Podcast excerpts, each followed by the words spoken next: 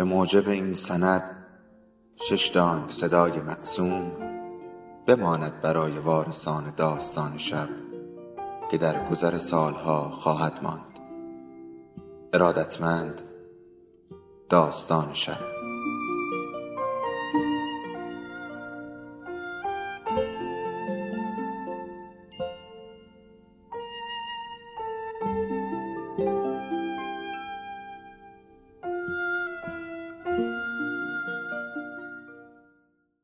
یکی بود یکی نبود.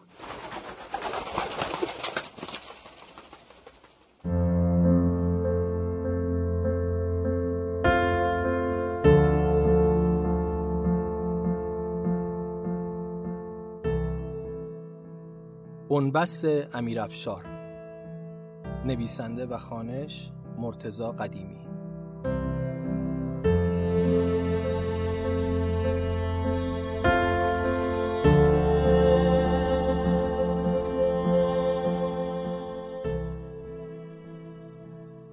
ماجرای سونیا.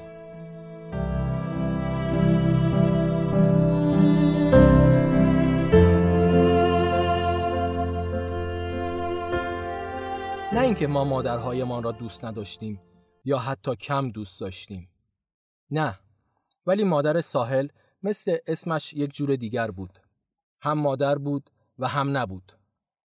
ما مرتزا و هادی و اکبر و فرشاد بودیم و او ساحل.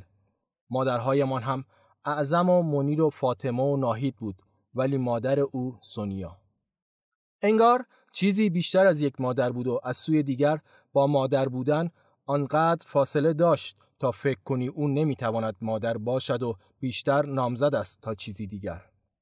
هرچه بود حسودیمان می‌شد به ساحل با بودن مادرش که به او مادر نمی‌گفت و فقط سونیا صدایش می‌کرد و گاه هم سونیا جون.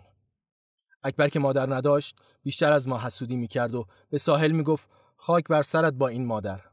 بعد ادامه می‌داد اگر سونیا مادر من بود؟ ما که منتظر بودیم بگوید اگر سونیا مادرش بود چه می‌کرد؟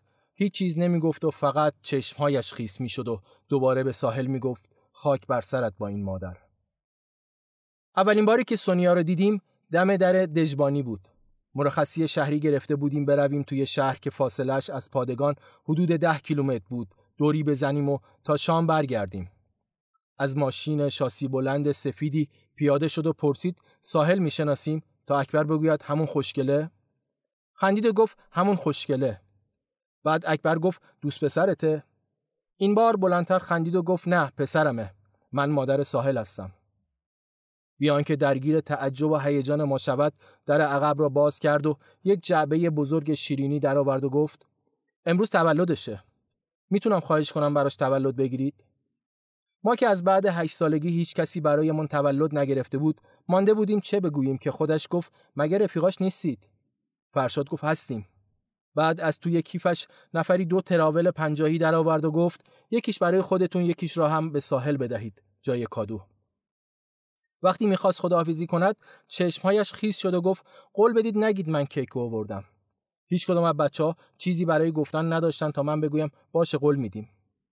اکبر هم پشت سر من گفت قول میدیم ولی واقعا شما مادر ساحل هستید. سرش رو تکان داد و گفت بله اسمم سونیاس.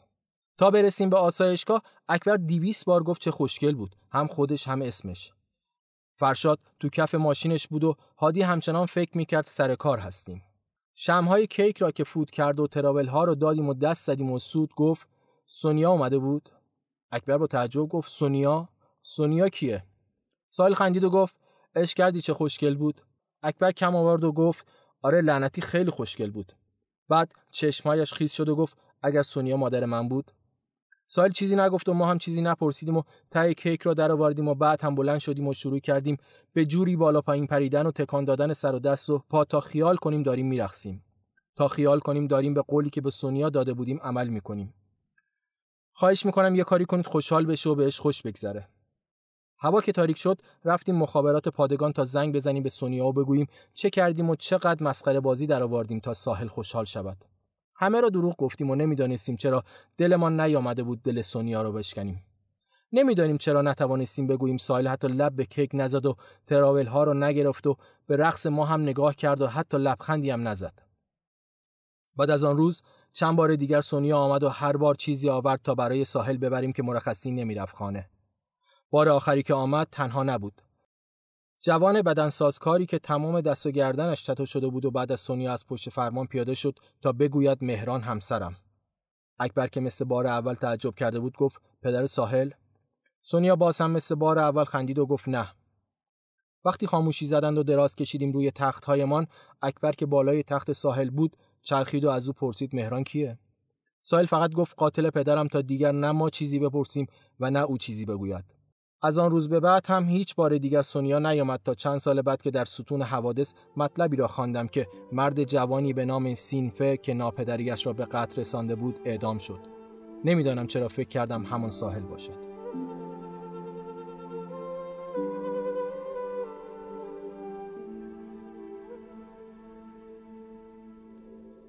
داستان شب بهانه است برای با هم بودن دور هم نشستن شنیده شدن.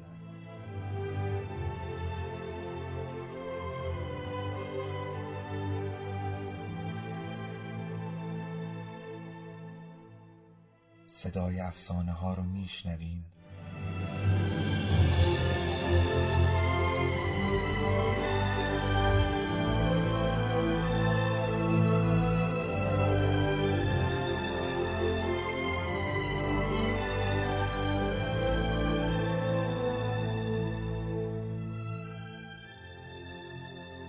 sabes un paje.